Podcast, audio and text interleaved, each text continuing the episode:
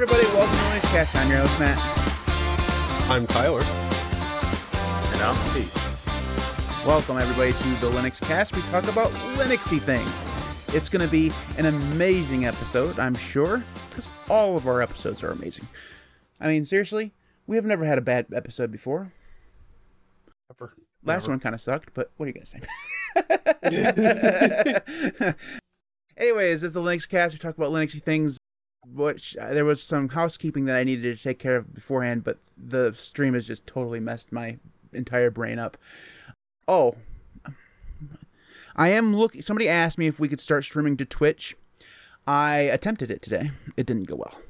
Because uh, I was, I'm obviously not going to abandon YouTube for Twitch, so I was going to try to do both at the same time. The process didn't work out well at all because I was using a service that is shit. So I, I will try again next week if I can find a different way to do it, but we'll see how that goes. But anyways, that obviously is the housekeeping. So before we jump into the main topic for the day, as we usually do, we're going to be going over the things that we've done this week in open source. So Tyler, you first, please. Mine's kind of easy this this week because I've been I have been doing a lot, but improved my Hyprland configs, made them a little bit more modular. Started using LY, so I've got an actual display manager or login manager on my system. I also have it running C Matrix, so it looks nice. So you like literally boot into my system and you get, you know, like the matrix style stuff coming down in a login screen. So it looks it looks nice. It's still in the terminal. It's very lightweight. I like it. trying to think, is there anything else in my system that I've been doing? No, not really. I've I've done other stuff to my system like configuring fonts and stuff, but nothing too big. I've updated my dot files and also I've launched a new website, which which it, it's the same. Like if you go to my website, zaney.org, it, it's still the same like domain, but the website I'm now using Hugo. It's much better. Like Hugo's very, very nice. I was putting it putting off trying out Hugo and stuff because I was wanting to either do something that was pure HTML CSS or maybe something that was 3JS, more, you know, visual and like 3D. But I decided I'd go ahead and give Hugo a shot and try it out since I hadn't. And that was a really good decision. Very freaking good. I I understand why most people use it now. It is extremely easy and Markdown's great. So yeah, pretty much what I, all I've been up to this week. I agree with you that things like Hugo are pretty awesome. I've been using 11ty because that's what you're set up for me because he does all the work Mhm. for me apparently. Steve, what you been up to this week? Moi? Yeah. Okay. No, no, Uh, no, no, no, no. The other Steve. What are you talking about? Yeah, yeah. the other The one next to you. the, the- the other guy. It's your turn. Come on.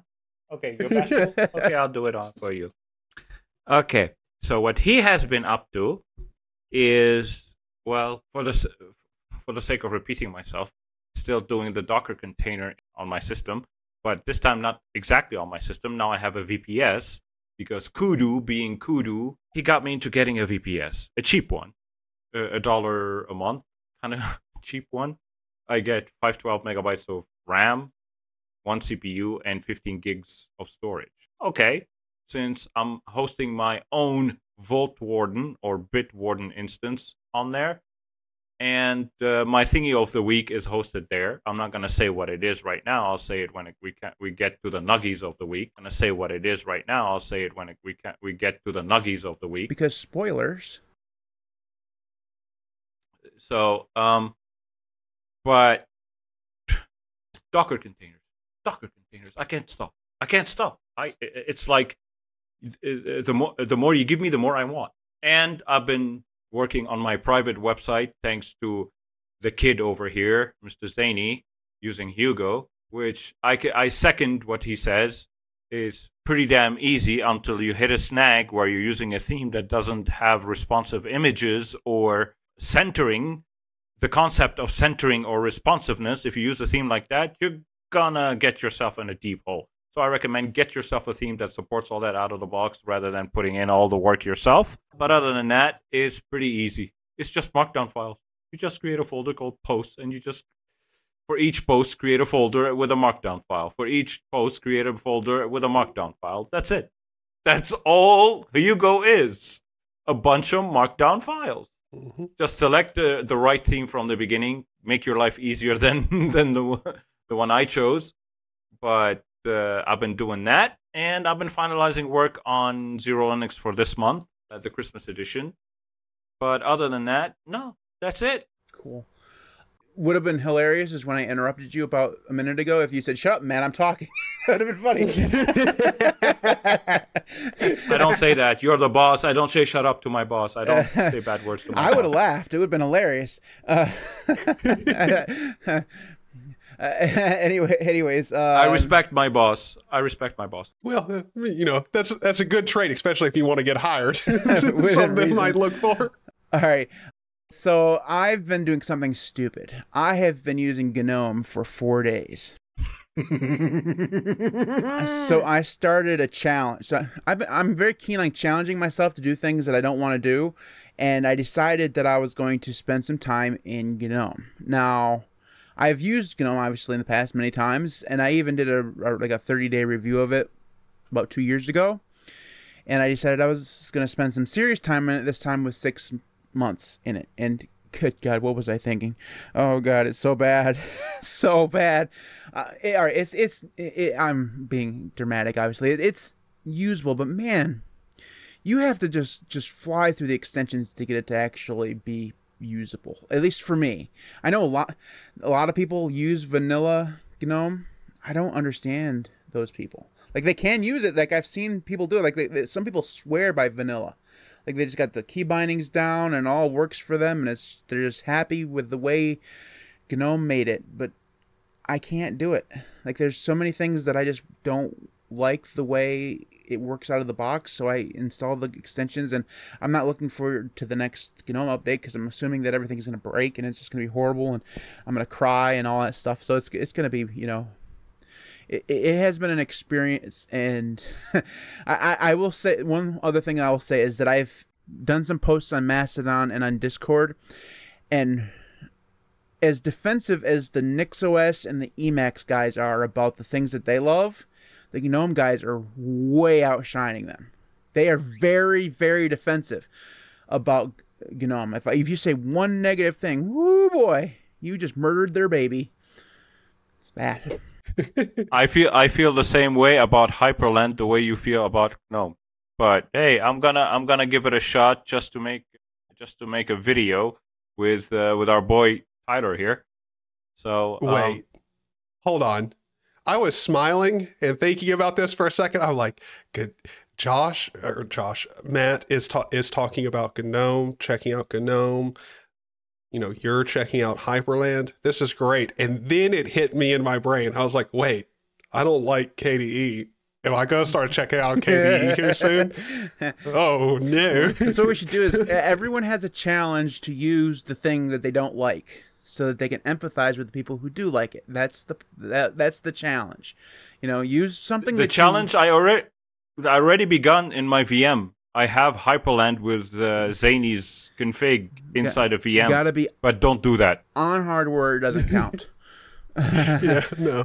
Well, also, just so we're clear too, for anybody who is going to check out my configs and wants to do it inside of a VM, I I didn't know this, but inside of VMs, I don't know what it is, Hyprland or maybe my my specific config for it. It does not play nice, like at all. no. It does It's not, only like your it. config; it's Hyprland. It's Hyprland. It doesn't okay. work nice in inside VMs. I have a I have somebody else's uh, config that you can run from a minimal uh, Arch install. It will install Hyprland. It will do everything for you. But as soon as you get into Hyprland, try to open a terminal. It flickers and it's not there. Eh, everything flickers. It's uh, it's slow as heck. Don't do that in a VM unless you're doing pass through GPU pass through. But if you're not, don't try Hyprland inside a, inside a Wayland VM. window It's not made for that. wayland compositors in in vms don't work very well in my experience like none of them do just just just don't now gnome and kde seem to work okay with wayland and a vm so Those are desktop environment. Yeah. It's different. They have a whole bunch of stuff that makes magic happen. Also, a shit ton of bugs. KDE, looking at you. All right. Anyways, uh, let's go ahead and jump into the main topic. So this week's topic came from us from Mr. Tyler. So Tyler, why don't you broaden our minds and, and our horizons with the topic for this week. I don't know where that came from. I was, you know, gonna be grand and extravagant, but it didn't work out. It so sounded well. good. I liked it. so I guess we can start it off with uh, the question that I initially asked was when it comes to documentation, is documentation overall getting better? But the conversation can definitely be had, even if that's the question, the conversation of the importance of documentation and ma- good manuals, good just in period good documentation, no matter how you're doing it, is one that's I I don't know if it's not talked about enough in Linux, but it's it's one that's highly overlooked in a lot of places. The value of having good documentation, it's really freaking hard to beat. Like especially if you want to get people onboarded onto your project. So I, I guess since it is my topic, I'd like to have you guys just pick it up and start talking. Like, what do you got to say? ArchWiki. First thing that comes to mind when you say documentation, the ArchWiki, since most of us are on Arch. Well, except Boss here, Boss Man here. Open OpenSUSE for the win. Sorry. Yep. Uh, no, but uh, uh, seriously speaking, the Arch Wiki is one of the most amazing uh, documentation wikis out there. But my beef with it is documentations should be more like the Hyprland documentation because the Hyprland documentation, Fox3 and and company have done such a great job, and it's it's the way it's laid out. It's more humanly readable by any average Joe whereas the Arch Wiki is more for the uh, I know what I'm reading, I understand what I'm reading. No, the average Joe is going to go like, it's a lot of text, it's a lot of code, it's a lot of commands, but what do they do? I don't know. They just tell me to run the code. I will run it. Oh, my system is broken. Oh shit. Whereas the uh, Hyprland, they tell you run this command. If it goes wrong, then do this. They they they uh, in the Hyprland uh, documentation, they cover issues that might arise by doing every single thing. Whereas in the Arch Wiki, they tell you to run some uh, something. If it breaks, well, you're on your own. Uh, you you backtrack. You you should be knowledgeable enough to to backtrack, to undo. To, the the Arch Wiki expects you before you come in. Expects you to know things before you come into their wiki like uh, to, to, to have a basic linux knowledge before you come in with the hyprland thing i don't feel that you need to have a lot of basic knowledge because it's not very technical it's like written by humans for humans Do that's you, how i feel do you think that that's because Hyprland's a Wayland compositor and Arch is a distribution? That they're just kind of two different things? Or do you think it's because the Arch Wiki is a wiki and the Hyprland stuff is not like a real, it's that's just a series of website pages that aren't really, that go to, Well, according to a table of contents? I don't I don't know what Steve Steve's opinion on that that question would be, but my my point would be I don't think it has any I I don't I don't know that the Arch wiki is like even compare comparable to the Hyprland wiki only because the Arch wiki like the reason they don't are- a little bit different than the Gentoo wiki is the Arch wiki expects you to have read their documentation on their methodology and like how the system is built or de- designed to function. And the wiki, the Hyprland wiki has the advantage of they don't have to explain to you how Hyprland works because for nothing in that documentation, like you interacting with Hyprland, like for you to change config options, you don't need to know how those configs work behind the scenes to stop problems happening Yeah. elsewhere. Arch, on the other hand, does have that problem because you could follow their documentation perfectly fine, but if you have let's just say another program installed, it could change things, cause problems. And I think that's where the Gentoo wiki solves a lot of that problem. Like the Gentoo wiki is very different than the Arch wiki. The Gentoo wiki expects you to know absolutely nothing before you read like if you go to the hyprland like gentoo wiki documentation it's actually for gentoo better than the hyprland documentation because it explains to you what Hyprland is, how to install it, configure it, all the things that you need to make sure are going to be there for pretty much any system that's going to run Hyprland on Gentoo. Where Arch, it like let's just I don't think Arch has a Hyprland page that's even comparable to something like this at all. But if they did, most likely the way that they would go about it is the same way that they do most of their wikis, where you should have a base knowledge of Arch before you. Yeah, read exactly this what I meant. I'm sorry. Tyler, you got you you- you said exactly what I meant. Darth Vader said in the chat says that's because Gentoo users don't have issues. I, I, I could not laugh. So we got another Josh in the room. And Josh is Josh is out there, man. like he should have corrected. him. Like we got all we have all the issues. Uh, Sorry, that was very funny. So let let's talk. So when we talk about the pro, the golden examples of documentation in the Linux world, we we we, we hold up three pillars, right? We have the Arch Wiki, the Gentoo Wiki, and the Linux from scratch documentation, right? You have those three Yep. things that are like the, the, the pillars of when think people think great documentation, that's what they think of. So we ha- in the in the chat we have people arguing about Arch versus Gentoo, which is I find absolutely hilarious. but what do you guys think when it comes to that? Do you think that there? Let, let's talk first a little bit about you know which one you think is better, but which because they all do things in a slightly different way. I mean, LFS and Gentoo are kind of similar, where they have kind of like a path that you follow, you know, that you go through, especially during the installation part of it. Whereas Arch just kind of feels like it's you know it's it's like kind of like Wikipedia. It doesn't have a start page. It, I mean, it has an installation page, but then once you click through it, you know, you can end up in any number of places like a maze, right? So, what did you guys Yeah, think branches off infinitely. Yeah, like you can end up, I mean, in literal rabbit holes on the Arch Wiki. Uh, I'm sure you can do the same on the others, but it doesn't.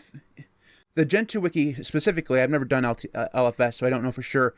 But the, the the Gentoo Wiki has always felt like you know, literally like there's even forward and next buttons on the bottom of each page, right? You know, you're done with this page, you go to the next page. You know, the, the Wiki's not really like that, right? LFS, just so you know, is is very similar, if not the extreme of that. Like Gentoo has the like next pages and leads you on. The LFS, the LFS book is literally a book that like if you skip around in, you're gonna have problems. It is straightforward. You only move linearly through it. Gentoo, like they guide you linearly, but you can bounce all around and do whatever you want, and there won't be problems. In most cases, No, no. Darth Vader said. In Gentoo users don't have issues. like Gentoo users don't have issues. What are you talking about, man? well, Josh did say something that is pretty true with Gentoo. Like most of your problems will be down to you. Like it's not really a problem with Gentoo. all, it's all a problem Linux. with something I you're mean, doing. come on. Let's be honest. All Linux problems yeah. are user problems for the most part. I mean, most most of the time. unless you're using KDE, in which case it's definitely a KDE problem. I, I just love pissing the KDE guys off. like it's just become a hobby for me. I'm, pre- I'm pretty. Thank you. I'm pretty sure Nicolo hates me. I'm pretty sure uh, at this point. I saw Matt or uh, Steve's face change. He was like, Uh, G- "KDE's just fine." Gnome for the win. There you go, Matt. Start preaching your love affair. Yes. I hate Gnome. Anyways, let, let me talk about this for a second because I don't know if you guys.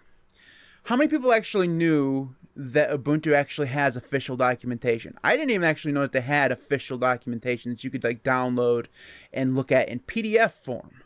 It's hilarious. I, I didn't know it exists. Granted, I've never been an Ubuntu I did. user, so uh, I was surprised. But he- here's the thing, and, I wonder how many people are like me and how many people are like you guys because I didn't know. Uh, but Ubuntu, because Ubuntu is the most popular distro, they're they have a big problem in that people don't search out their documentation probably, or at least their documentation isn't surf- surfaced in like SEO.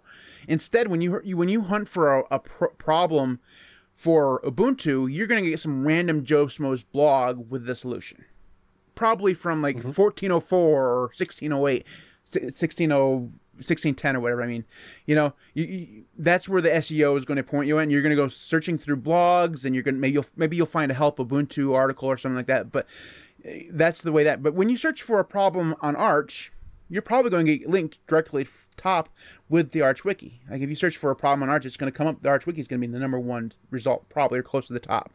Whereas Ubuntu, because it's so popular and so many people are out there writing articles about how to do things and how to fix problems, that stuff kind of buries the Ubuntu documentation to the point where if you're like me, you didn't even know it existed.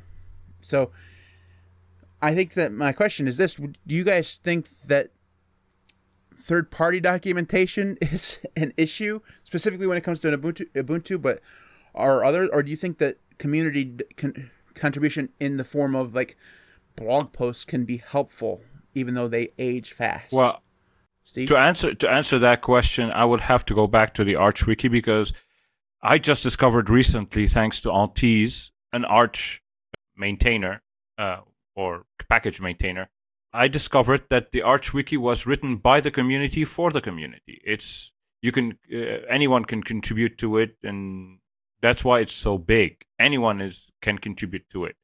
So when you say third party and community people can contribute, yes, I, w- I would prefer it, but only if it was in human language, not in Arch Wiki language. Well, I mean, with the Arch Wiki, you have some form of control. Like there, I'm sure there's probably moderators or whatever there that yes. go through it, right? Yeah, uh, of course. I'm t- I'm more talking about like the like random mats on the internet who are out there writing how-to articles on Ubuntu 20.04. And then But it, it, they require modera- moderation. Those well, still require moderation because it could be a guy you're writing according to your knowledge, but maybe your knowledge is limited and you're saying something wrong. You might be steering people to the wrong direction.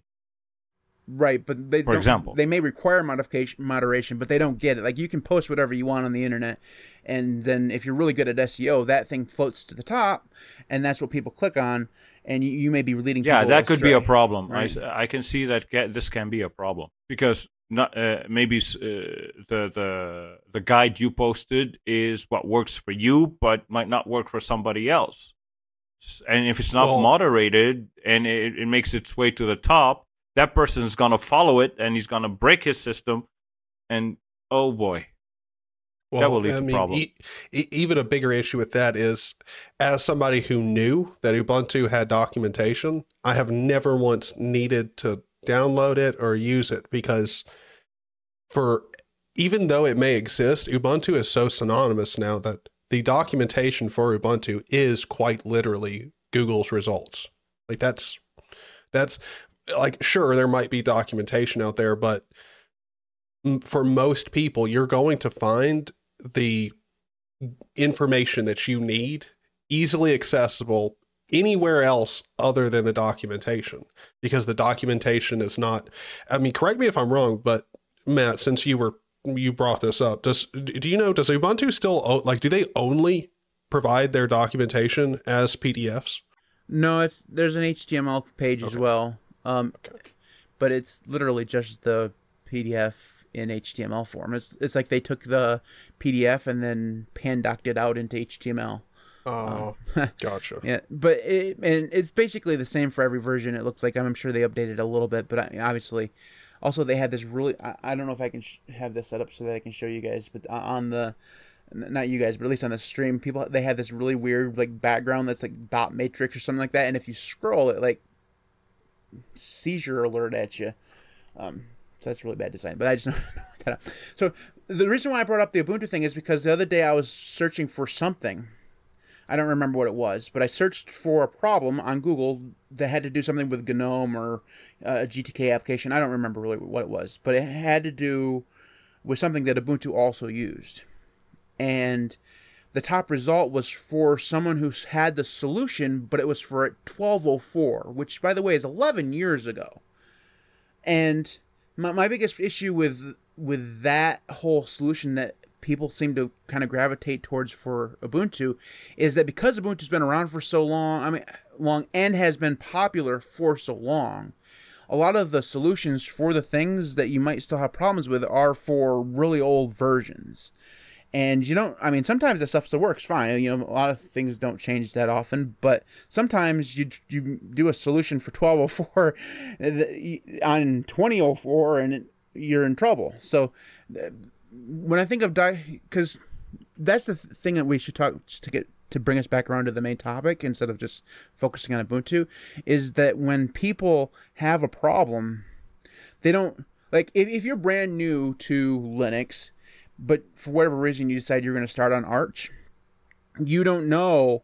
Maybe you don't know that the Arch Wiki exists. So what do you do? You do the same thing you do with everything. You go to Google, and you expect Google to point you into the right direction. And I mean, you you guys probably both provide tech support for other people who aren't as technically, you know, adept as you guys. You probably know that when they Google something that they don't know, what do they do? They click on the first result. So if the first result isn't the thing that the Linux community would like them to be pointing towards, the official documentation, then there could be some, you know, issues. Where, and that's the reason why I brought up the Ubuntu thing is because, whereas with Arch you usually get the Arch wiki right to begin with, on Ubuntu you don't. And but he, true. And he killed the chat. It's awesome. so Tyler, let me, let me ask you this question. Let's just see if I can fix this. Uh, why did you think that uh, documentation is getting better? Well, I, I wouldn't say I think documentation is getting better. Just like like I don't really think that like Gentoo's documentation is getting better, Arch's documentation is getting better. And I'm not saying that like that in a bad way. I don't think they need to get better. They're they are I mean, there's a reason why most people refer to the Arch or Gentoo wikis. They're really good documentation. But since I can switch over my screen to my desktop, I can load up if I go to this website here. So like one of the things that like made me interested in talking about this is this kind of documentation over here cuz so this is the theme that I'm using for my website and it genuinely does have some of the some of the best documentation I've seen in a while. For one, documentation like this is getting more prevalent for a lot of projects where, you know, they have a good table of contents. The documentation is well laid out. It's themed well so like you can delineate what's code, what's not, links, all this stuff. And I'm seeing projects and do- and documentation related to projects starting to get better at formatting and the readability of them. And to me, I think pr- smaller projects with this kind of work behind them is getting more more prevalent. Like a lot of people are not just overlooking documentation anymore. And so I wanted to talk about it and see mainly at least at one point have you guys started to notice that the smaller projects that you use like i'm trying to think of good examples but like things like tofi like you know your little program launcher or like you know your notification center some small some small aspect of your system the do- those smaller projects to me it seems like a lot of them are starting to actually get documentation that you would normally see with projects that have like a team behind them, not just one guy.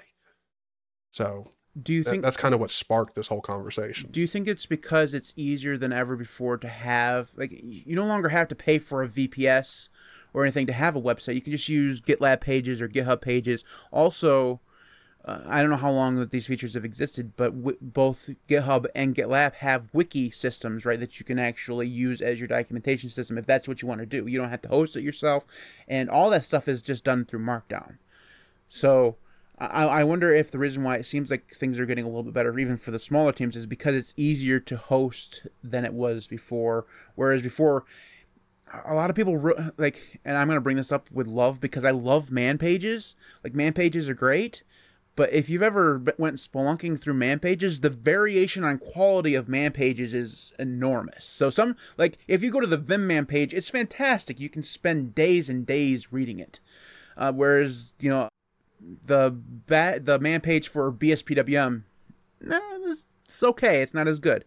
You know? So that was kind of like the past whereas like now it feels like it's easier to put that kind of stuff online because you don't have to worry about you know web design. You can use hugo or you can use 11ty or whatever if you want to have like an actual website. It's really easy to do. Maybe that's one of the reasons why. Also i think that there's like a element of shame of not having good documentation whereas before it was like eh, we don't have time for documentation and because uh, we have development work to do. Now nowadays if you don't have good documentation there's kind of a a, a community shame there that you know kind of forces you to at least have something. Although it doesn't seem to affect the suckless guys any. Just putting it out there. They, well, those guys don't give a fuck. They don't give a fuck. What do you say steve? Well i would yeah i, I just wanted to to, uh, to chime in by saying that small small group documentations are easy because as you said it's easier to host. But number two if the project is small enough yeah definitely. The documentation is going to be great and easy to follow. And if the project is big still it's going to be easy to follow because it's written by a couple of people. And especially if the project is not very complex those kind of uh, document small group documentations are going to be awesome to follow like that and i'm going to uh, let you out of your prison Zaney. Yes the hugo documentation is one of the best i've seen out there because it's by the by a small group. And the fact that they have each theme has its own documentation built into the preview. Yeah. That is amazing. Like you go to preview the theme the documentation on how the theme works is in there. Same for WordPress themes. WordPress themes have the documentation in the preview. So I I prefer small team document based documentations because they're talking and I think it's because they know the type of people who are going to read uh, their documentation, but they are very Uh, it's like asking ChatGPT to talk to me like I'm a uh, twelve year old. Well, I think it. I think it's mainly just because, like, I mean, you don't you don't ha- you don't have nearly as much cruft to go through, so you can explain yeah, the smaller exactly. Uh, little aspects better. Yeah. But even then, like one team, like small, like pr- pet projects, essentially, are have really great documentation. Well, I mean, not all of them, but it seems like the majority of them are started. Like, I'm trying to think, uh, SWW there you go. That's a that's a good one. I've just recently started using that. Documentation on that is phenomenal. And as far as I know, it's made by just one dude, like, you know, messing around, making a wallpaper setter. It's very, very good. I think that part of it is that a lot of the the because a lot of the stuff that's been created in the last few years when they created it, they started the documentation as they were developing it, right? So they started at the beginning because it's a lot easier to yeah. create your documentation as you're developing something and then you know edit it as you go through, than code something, develop something, push it to everybody, and then go back and do the documentation because that, that that really seems like more of a chore than just doing it bit by bit as you go along. I think that a lot of developers these days have gotten into the habit of doing it right from the beginning. Like you know, that's one of the first things they do. They create their GitHub project and they get you know, they, they create their base C project or whatever they're going to do, and they also create a README right there along with it, and that's their basis for the beginning of their documentation, and they just kind of branch off from there. I think it makes it much easier.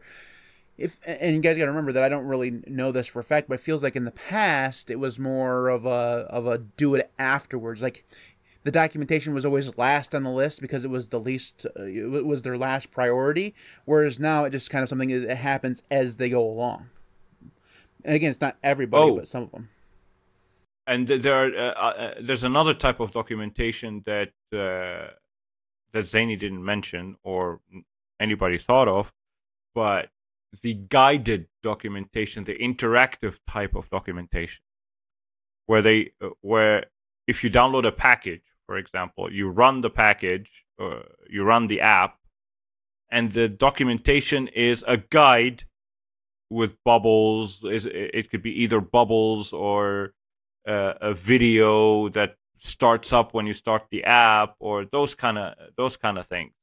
Well, actually, you brought up a good point because I think that's going to get much more popular over the Yeah. like the next few years like having programs that have like maybe maybe it's not like when you first launched the binary but because like I, f- I feel like that could get annoying because you know like you could just be reinstalling it on a new system and you don't want to go through a tutorial uh, again or have to skip it or any of that bs but like i i think probably the best way of going about it and will probably get very popular is things like you know how vim has its vim tutor like Yep. programs like that having their tutorial like documentation where they walk you through the program and the Yeah. program functions differently than it normally would to walk you through everything like i think that's going to be po- like that's going to get very popular and it's probably the best way of going about doing it because you're not just like it's not just a resource for someone to go back to and learn how to use it like it's it's literally a tutorial and you're guiding people through it that's yeah, definitely better of course. And there's another reason that that this will become better in the future, because the more we go, the more the, the more time passes, the less people have the attention span to read the entire documentation. Like the the le- the, the longer the the guide or the wiki, the less people want to read. Uh, let me ask. Let me well ask, and i mean that's a Go ahead. Oh, go ahead Let me ask you guys a question, just real quick. Do you, unless you're like an uber nerd, uh, like us, do you know anybody who's just like a normal person who reads all of the documentation? It's it's it's like um, you buy a a, a cabinet from IKEA. You don't go through the entire uh, documentation. You just look for the instructions that you absolutely have to have, and usually only half of those. Um, and then and then when you inevitably you know either lose a screw or you put it together wrong, then you go back and find where you missed the spot. But for most people, when they have searched for something when they need documentation is because they have a specific problem, so they're just looking for that one problem. Uh, so reading all the documentation, I, I was just curious because, uh, like, I've read the entire Zypper man page from top to bottom but I'm a fucking nerd. I enjoy. I had so much fun reading the the Zypper documentation. It was fantastic. I it was it was an evening. I was bored. I read all of it. It was wonderful. Driest reading you'll ever see. It's just reading that is about as slow as Zypper itself, but that was just a, a dig at my beloved Zypper. Uh, but any, anyways, you know I'm a nerd. Most people don't do that. But eh, let me. There was something I was going to ask, but now I've completely lost it. It's just yeah, I, I lost where I was going. Well, well, Brain I'm fart. going to say I'm gonna uh, I, I, I'm gonna say this. Uh, although I keep touting, uh, telling users to go RTFM, I used to. No, I don't anymore because this this is part of uh, the things I was doing wrong, and I'm working on rectifying that. But the uh, I keep telling people to RTFM. Used to tell people to RTFM. I haven't read the ArchWiki ever. Because yeah i've i've never eh, read the arch wiki. E- every time i go to to find a solution because because of the fact i used to tell people to rtfm i was like i need to rtfm myself. Preach uh, should practice what you preach. So uh, i tried to practice what i preach. As soon as i saw all the technical jargon and techno babble and whatever i was like uh-uh no. Although I'm a distro maintainer, not a developer, I'm not a developer. I'm a distro maintainer. So, although I'm a distro maintainer, I don't understand everything. And the Arch Wiki makes things look so hard that to me, I, I consider it the type of wiki that scares people off more than it grabs people's attention. You know, I think Steve Well, should install Gentoo. okay. Well, no, no, because if you're scared of the Arch Wiki, the Gentoo Wiki will eat you, eat well, you no, up and spit the you reason out. why I, the reason why I say that I actually it, it was funny, but the but beyond that, the, the Gentoo wiki does a much better job of explaining why you're doing things. As long as you don't skip from, you know, uh, Well- code box to code box, it does a good job of telling you exactly what you're doing. Now, it doesn't mean Yes. that you it doesn't mean you can go into it like you know compl- you, your grandma isn't going to go in there and do it, but you know you should be able to do. From a, a, a Well, I- go ahead. I, I, I think the sentiment that he's expressing is more of there's a lot of technical jargon in there, and that is true. Like in the Arch Wiki, that's true. The Gentoo Wiki, That is also true.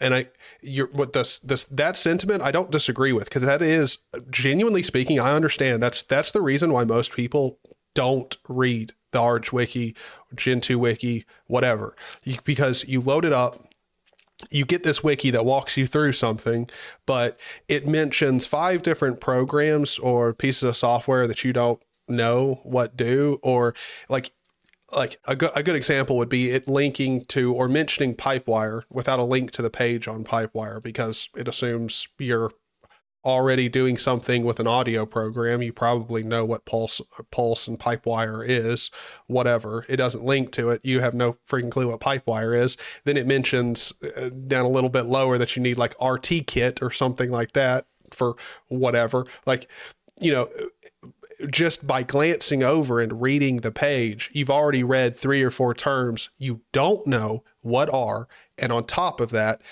it's guiding you through something that you don't know how to do.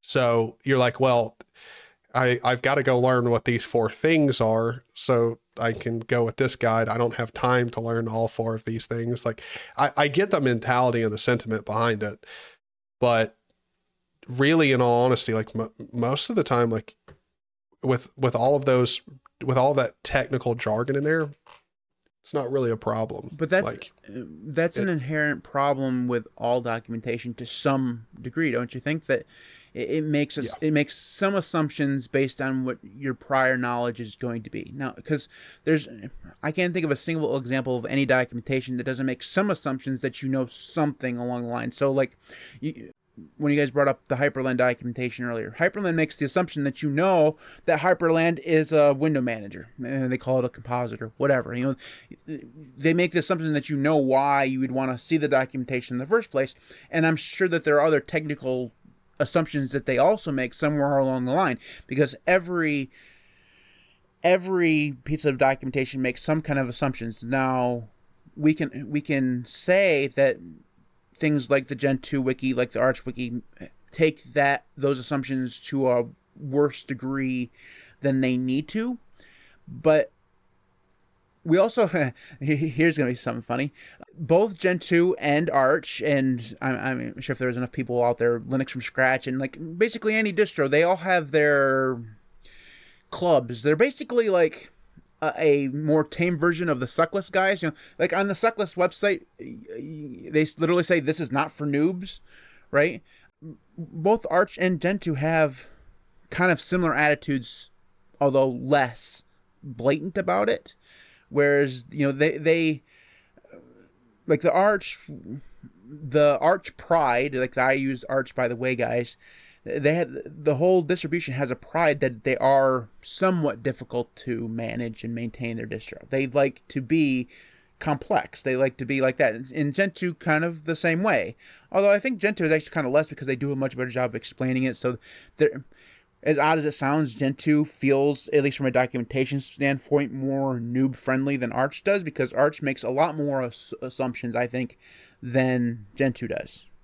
Doesn't mean that Gentoo doesn't make assumptions about your prior knowledge. They do, but it doesn't feel as as rough going as the Arch guys does. Um, so those assumptions. Well, the only really problem with you, like, I mean, you are right, but the only problem with recommending Gentoo for like you know great documentation to people is the documentation's great. It really is, but there is a massive uphill battle with learning eh, with learning Portage, and that's only because like the the pa- if you don't know this, we're talking about Gentoo, the package manager. So where you're going to install applications, it's named Portage. Portage, you can do anything with Portage. Like I'm pretty sure if you wanted to like make a cheeseburger with a toaster through Portage, there's some way of doing you it. You can't do that. You could do anything. You probably could. I wouldn't be surprised. Jo- don't don't make a bet like that. with the- Josh is in the in the chat saying, "Yeah, you can do that." Yeah, yeah. Uh-huh. you, you're right on that though. Is that there's some parts of Gentoo that are there are just technical, like unmasking things. Like, how you gonna unmask something if you don't? First of all, you have to know reason why they're masked. What does masking even mean? How do you unmask? Why is it saying all these? Why is everything that I want to install masked? You know, that that's my experience with Gentoo. Like, man, I, everything I installed, but why is it masked? Just why can't I just install this like a normal fucking distribution? I'm going back to uh, OpenSUSE. Yeah, and I mean, like that's the stuff that gets most people because, like, it, Ge- like it's not that Gentoo or Portage is like really hard to like do. It's that Gentoo is set up in a way like it's already a pretty advanced system for, especially when it comes to the control you have over the system, and then it puts protections to help you from unknowingly breaking your system, like masking packages that are essentially in testing. They're not they're not really known to be stable at all, so they mask them and keep them back. And then most applications that a lot of people use nowadays are masked in Gentoo because they're not fully what you would consider stable. So like it gets annoying. Like that's that's my thing right there. I'm right with you on Gentoo. Like once you go over to Gentoo, the the wiki documentation great. Once you start using it, you're like, what? what? Can I just install one package without having to make a mask file or adding it? yeah. Like, come on. All right, there's one last thing that I want to talk about before we move on to the nuggies of the week. So, and this pains me, guys. This, like, I hate artificial intelligence with a fucking passion, like, uh, like with a thousand burning suns. I hate it almost as much as I hate cryptocurrency. But that's beside the point. Arch AI apparently this time is here to stay and like we have things like copilot and J- chat gpt and stuff like that what do you guys think the role just put on your predicting caps here for a second what do you think the role of ai is going to be when it comes to documentation in the future because i'm telling you man this is I'm definitely ready. you're, you're definitely going to see some developer who doesn't want to do documentation they hate documentation Uh-huh. and they're going to go to chat gpt and they're going to say here this is my project write documentation for me uh, you Yeah. know it's going to happen if it hasn't happened already Yeah. so what do you think Yeah. what do you think Yeah. It's Yeah, going to be yeah. responsible for creating the worst documentation you've ever read. I'm Period. sure. Bar none. Stop. Uh, like, it's, It's going to it's it's going to destroy the world. Yeah see I don't think it'll destroy the world, but it will definitely make it to where you're. All right, look, you're no, going it's to know gonna which gu- it's gonna create it's gonna cre- it's going to create a uh, documentation on how to create the end of the world. Well, you no. What will end up happening is like these projects that use ChatGPT to generate their documentation are going to be used as examples of why we pay people or have people in the community write documentation for us. They're gonna like that. have like that. That will. They're gonna have That so will many. happen. It- it so- will happen. Yeah, so many issues after that happens. Like, like um, immediately the issues on GitHub are just gonna pile up on top. And I was like, why? Uh, like it says to do this one thing, but your documentation says to do another thing, and you're it's just all wrong. Why is it wrong? And then and then and then Exactly. there, there's going to be a scandal. Okay, just like absolutely a scandal of some some major project out there. Some major open source project that chose to do their documentation through Chat GPT or whatever but didn't tell anybody that they did right and eventually they're going to have to admit that the reason why there's so many problems in their documentation is because they used ai and then there's going to be the whole thing because people are going to use it for documentation but not tell people that they did for documentation because there's no rules that you have to disclose that kind of thing what were you going to say steve Sorry, but. I'm you you you just said they're not they're, they're gonna do it without telling anyone they did it. Well, I am the first one to admit that I did use ChatGPT to explain a guide I got from the ArchWiki. I told it, please explain what the ArchWiki means by that. judas he is there No, you've infiltrated us. What? What is this? you can't do this to us. I asked ChatGPT to explain a, a guide I, I, I, I didn't understand on the uh, on the ArchWiki. I told it, "Hey, uh, convert this as if you were ta- uh, it wa- it was meant written for a six uh, for a twelve year old." Only then did I understand what they meant. So I'm a, I must be a twelve year old as we in a forty year knew old body. steve is the problem so I'm the first one to admit this. All right. Uh, anything else you guys want to say on this before we move on to the last one, the last section? Okay, uh, can I get my two minutes now, or should we leave it to the end? Let's go ahead and wait Or- till after and- the the nuggies of the week. We'll we'll give you your minutes. Okay. All right. Jump into the to the nuggies of the week. So Tyler, your nuggie of the week, please. Mine. I mean, I was gonna make it Hugo, but nah. Let's let, let's make it something more interesting. So I've been using SwayNC as my notification manager.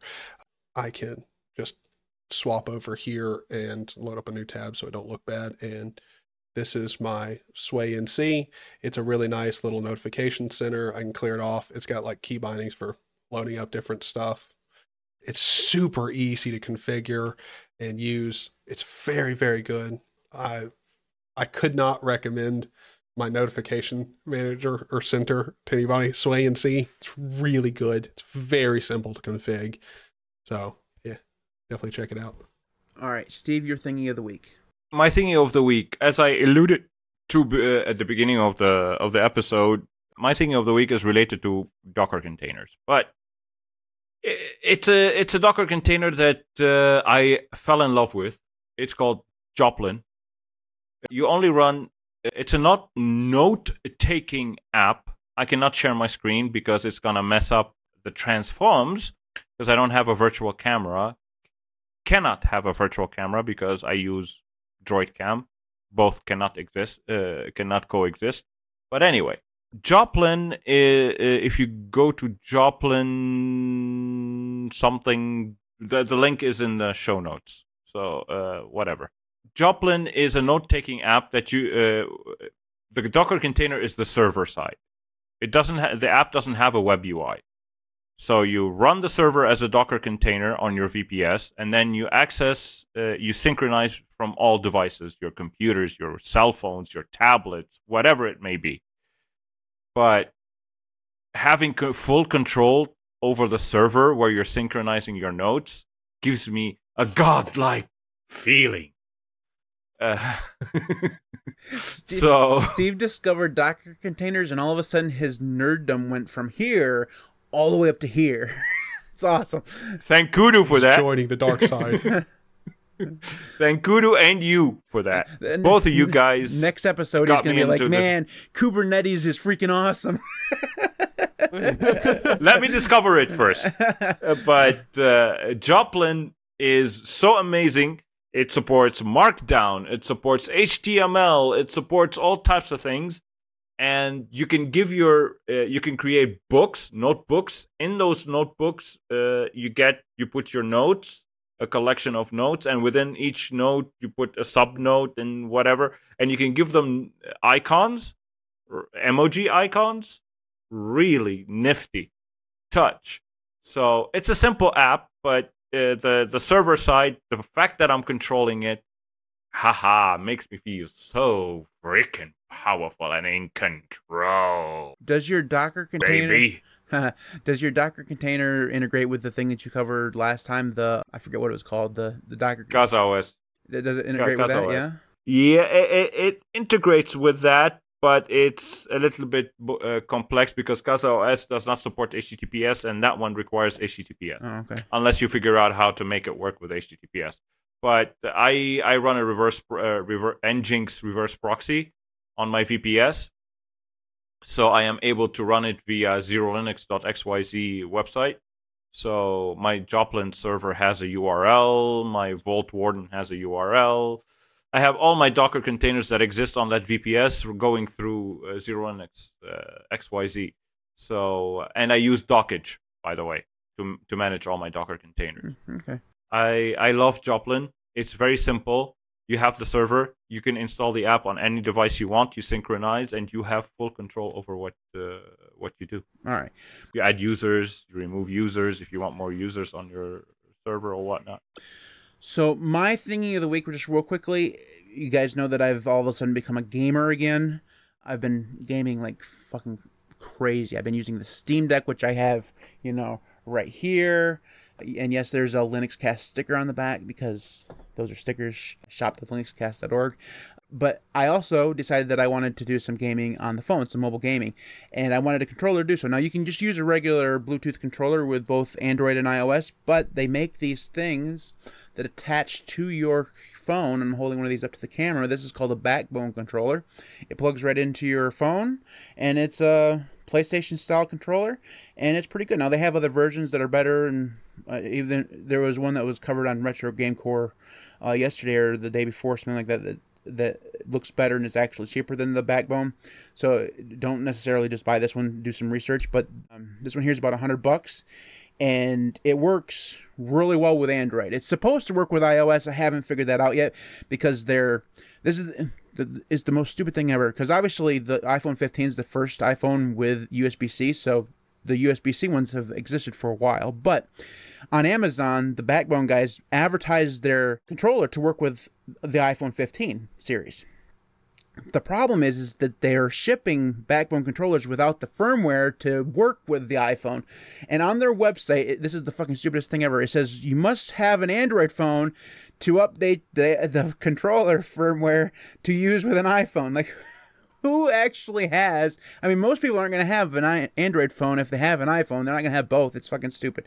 But anyway, so that's uh, one hit against it. But otherwise, I've been doing some racing games on this, and I'm going to install all my emulators and stuff on this. It's going to be fucking awesome. One thing I will say is that it eats your battery alive, so just don't leave it plugged in forever when you're when you're not using it. Because I did that for a while and came back, and oh, my phone was completely dead. But that's awesome. Anyways, that is uh, my nuggie of the week, and those are the nuggies week. But before we jump into the contact information, all that, Steve had something he needed to say. Yeah, thank you, boss. I uh, it's a two it's a two maximum three minute word. I need to it's very hard for me to say this. I'm just saying it here because I, I can't make a YouTube video right now about it. But the gist of it is I need to apologize to all the community who's watching who knows about XeroLinux I had the I, it was brought brought out to me recently uh, during a certain discussion that took 5 hours. The guy the guy who started it all is smiling right now. but uh, anyway, I tend whenever I appear online on any live, it was brought to my attention that I keep steering towards XeroLinux as if XeroLinux was the only thing in existence. That was wrong on my part.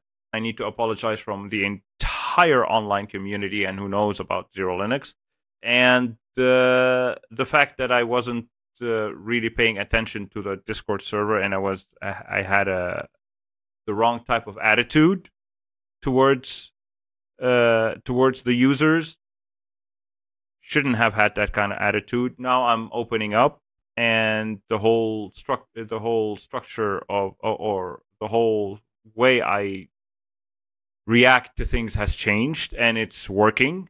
Thank thank you, Tyler, since you all know who I'm talking about.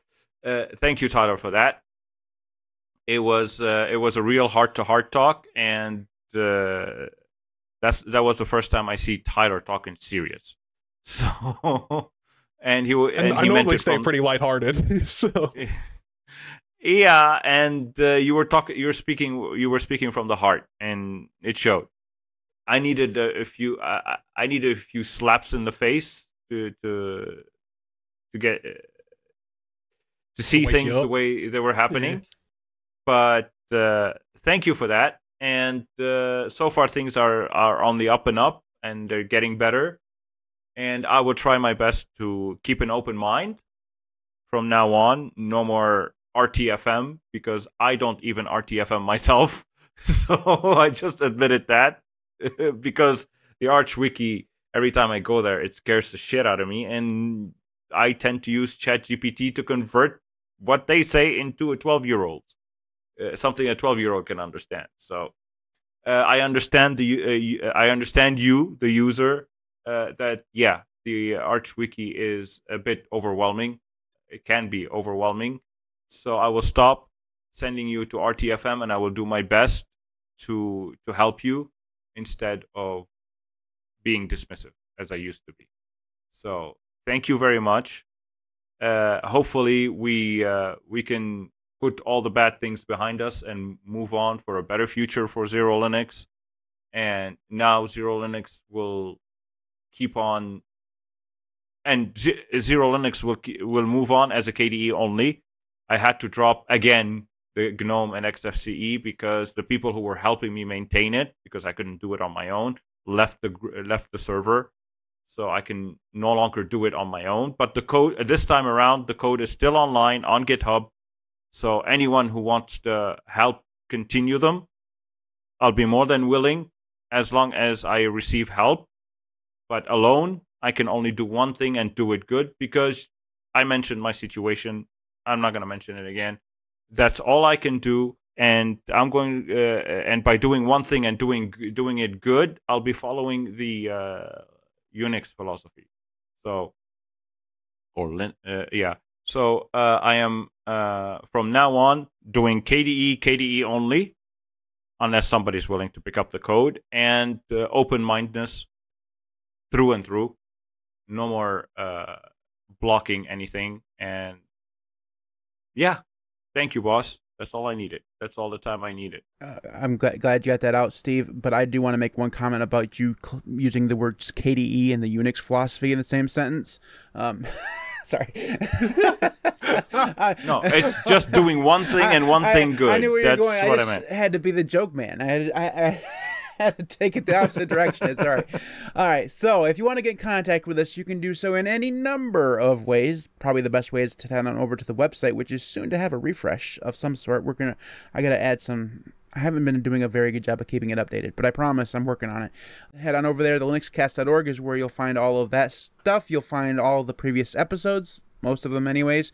Like i said working on that. And also previous blog posts that i posted there as well. You can also follow uh, tyler. He has a youtube channel where he's actually been posting stuff and streaming and it's amazing. It's like he went like like whole, almost whole year without doing anything. He lost his password. Then he's now he's back. It's amazing. He's alive again. Uh, Zaney is available on youtube and Odysee at, uh, i believe at uh, youtube.com slash ZaneyOG i don't know about the Odysee part I don't know. Does anybody use Odysee anymore? Probably not. Um, rambling man. I, I know I know his videos are still getting synced there because I see them. Um, but anyways, youtube.com slash Tyler, what? Uh, before we completely move on, since it, since we are talking about my channel, just so you know, I'm going to be doing a 0 A.D. stream later, probably with some of these people in here. And if Matt would narrate it, that would be incredible. But we'll see about that. He's a busy man, so never know. I might be around but later, like cool. after supper, but we'll see. Uh, anyways, uh, Steve is on Fosstodon, fosstodon.org slash at XeroLinux. Zero with an X is where you'll find him. Uh, you can also find me at youtube.com slash the Linux cast.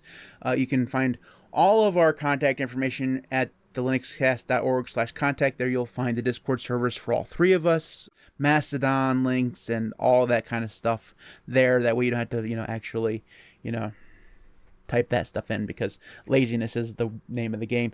Also, if you want to support the channel, you can do so by heading on over to the merch store where you'll find a lot of awesome freaking merch, if I do say so myself. That includes desk mats and t-shirts and stuff like that.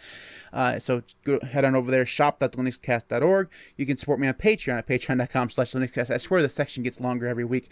Patreon.com slash linuxcast for Patreon, also on Ko-fi and YouTube and all that stuff. So uh, that's it for the contact information. We record this live every Saturday at 3 o'clock p.m. Eastern Time, or at least most Saturdays. We have, I believe, two episodes left uh, after this one, we have uh, another I, uh, another topic from one of us, and then we're playing a Linux trivia game for the last episode of the year. So we have th- those things to look forward to.